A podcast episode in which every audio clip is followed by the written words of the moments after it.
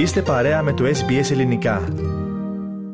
Το βιβλίο αυτό αφορά μια ιστορία που διαγραμματίζεται τόσο στην Κρήτη της κατοχής και τα χρόνια της Μάχης της Κρήτης, όσο και στην Αυστραλία από την περίοδο του μεταναστευτικού ρεύματος που ακολούθησε το τέλος του Δεύτερου Παγκοσμίου Πολέμου, όσο και σήμερα. Η πρωταγωνίστρια του βιβλίου είναι η Φωτεινή, μια νεαρή δασκάλα που ζει σήμερα στο Σίδνεϊ της Αυστραλίας και η οποία καλείται στην αρχή του βιβλίου να επισκεφτεί ένα σπίτι στο οποίο ζούσε η μητέρα της και η γιαγιά της όταν είχαν έρθει στην Αυστραλία τη δεκαετία του 50, μετά στα χρόνια δηλαδή του εμφυλίου πολέμου στην Ελλάδα. Εκεί η Φωτεινή θα ανακαλύψει ένα βιβλίο που είχε αφήσει η γιαγιά της με την ιστορία της και στο οποίο καλεί ουσιαστικά τη μικρή της κόρη να ανακαλύψει την ιστορία των παππούδων της, της περιγράφει τις δυσκολίες που έζησε αυτή η γονή της στα χρόνια της κατοχής, πώς γνωρίστηκε με τον παππού της, πώς βρέθηκε στην Αυστραλία, ποιοι λόγοι την ανάγκασαν να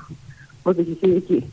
Έτσι λοιπόν, Φωτεινή με οδηγό αυτό το βιβλίο έρχεται για πρώτη φορά σε επαφή με τις ρίζες της, την ιστορία του προγόνου της στην Κρήτη και οδηγείται εκεί προκειμένου να μάθει τι απέγινε τελικά ο παππούς της. Μας λέτε λοιπόν πως η υπόθεση διαδραματίζεται στην Κρήτη την περίοδο της κατοχής.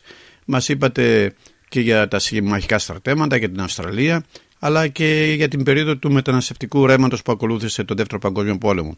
Αυτό πώς προέκυψε, τι ήταν αυτό που σας ενέπνευσε εσάς? Κοιτάξτε, εγώ γεννήθηκα και μεγάλωσα στην Κρήτη και νιώθω πολύ τυχερή που πρόλαβα να γνωρίσω τα έθιμα, τα ήθη και τις ιστορίες του τόπου αυτού. Γάλασα με ιστορίες από τους παππούδες μου, από τους θείους μου, για την κατοχή, για τις δυσκολίες που είχε ο κόσμος στα χρόνια εκείνα, τους ανθρώπους που αναγκάστηκαν να φύγουν μετά τον τόπο τους και να ξενιδευτούν προκειμένου να ζήσουν μια καλύτερη δουλεία αυτοί και τα παιδιά τους, και για ιστορίες για ανθρώπους οι οποίοι χάθηκαν, οικογένειες που ξεκληρίστηκαν στον πόλεμο, που έχασαν ένα τον άλλο.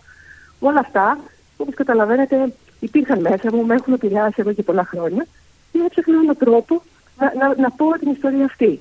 Να πω μια ιστορία που περιγράφει, που δείχνει λίγο τον πόνο των ανθρώπων αυτών και τον εξορισμό. Αυτό είναι το πρώτο σας βιβλίο? Αυτό είναι το πρώτο μου βιβλίο, ναι.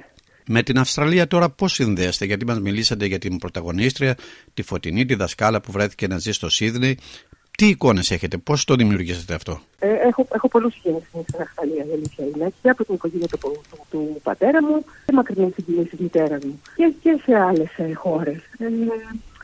Πιο πολύ ήταν έτσι μια βαθιά ανάγκη να εκφράσω τις δυσκολίες που αντιμετώπιζαν οι άνθρωποι εκείνης της εποχής και που τους ανάγκασε να αφήσουν τα σπίτια τους και τον τόπο τους για να ζητήσουν μια καλύτερη ζωή. Το βιβλίο κυκλοφόρησε το Σεπτέμβριο του 2023, έχει 5 μήνες.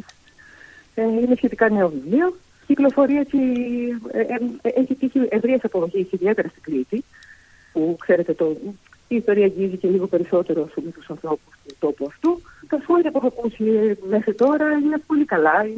Είμαι πολύ χαρούμενη που αρέσει στους ανθρώπους η ιστορία αυτή και που συγκινούνται το τι διαβάζουν, γιατί είναι μια συγκινητική ιστορία. Τι σας λένε δηλαδή? Πολλοί ταυτίζονται λίγο με τους πρωταγωνιστές, επειδή μέσα το βιβλίο μιλάει έτσι λίγο και για τις ανθρώπινες αδυναμίες. Γιατί ξέρετε, πολλές φορές η ιστορία δεν καθορίζεται μόνο από αυτά που γίνονται, αλλά και από αυτά που δεν γίνονται. Από λάθη ανθρώπων, από παραλήψεις ανθρώπων, από ψέματα. Και ήθελα λίγο μέσα σε αυτό το βιβλίο να δείξω ότι όλα αυτά είναι ανθρώπινα, ότι ακόμα και τα λάθη καμιά φορά μπορεί να είναι για καλό μας. Ότι πρέπει να συγχωρούμε τους ανθρώπους γύρω μας, γιατί δεν ξέρουμε ποιοι λόγοι τους οδήγησαν στο να πούν ψέματα ή στο να πράξουν κάτι κακό.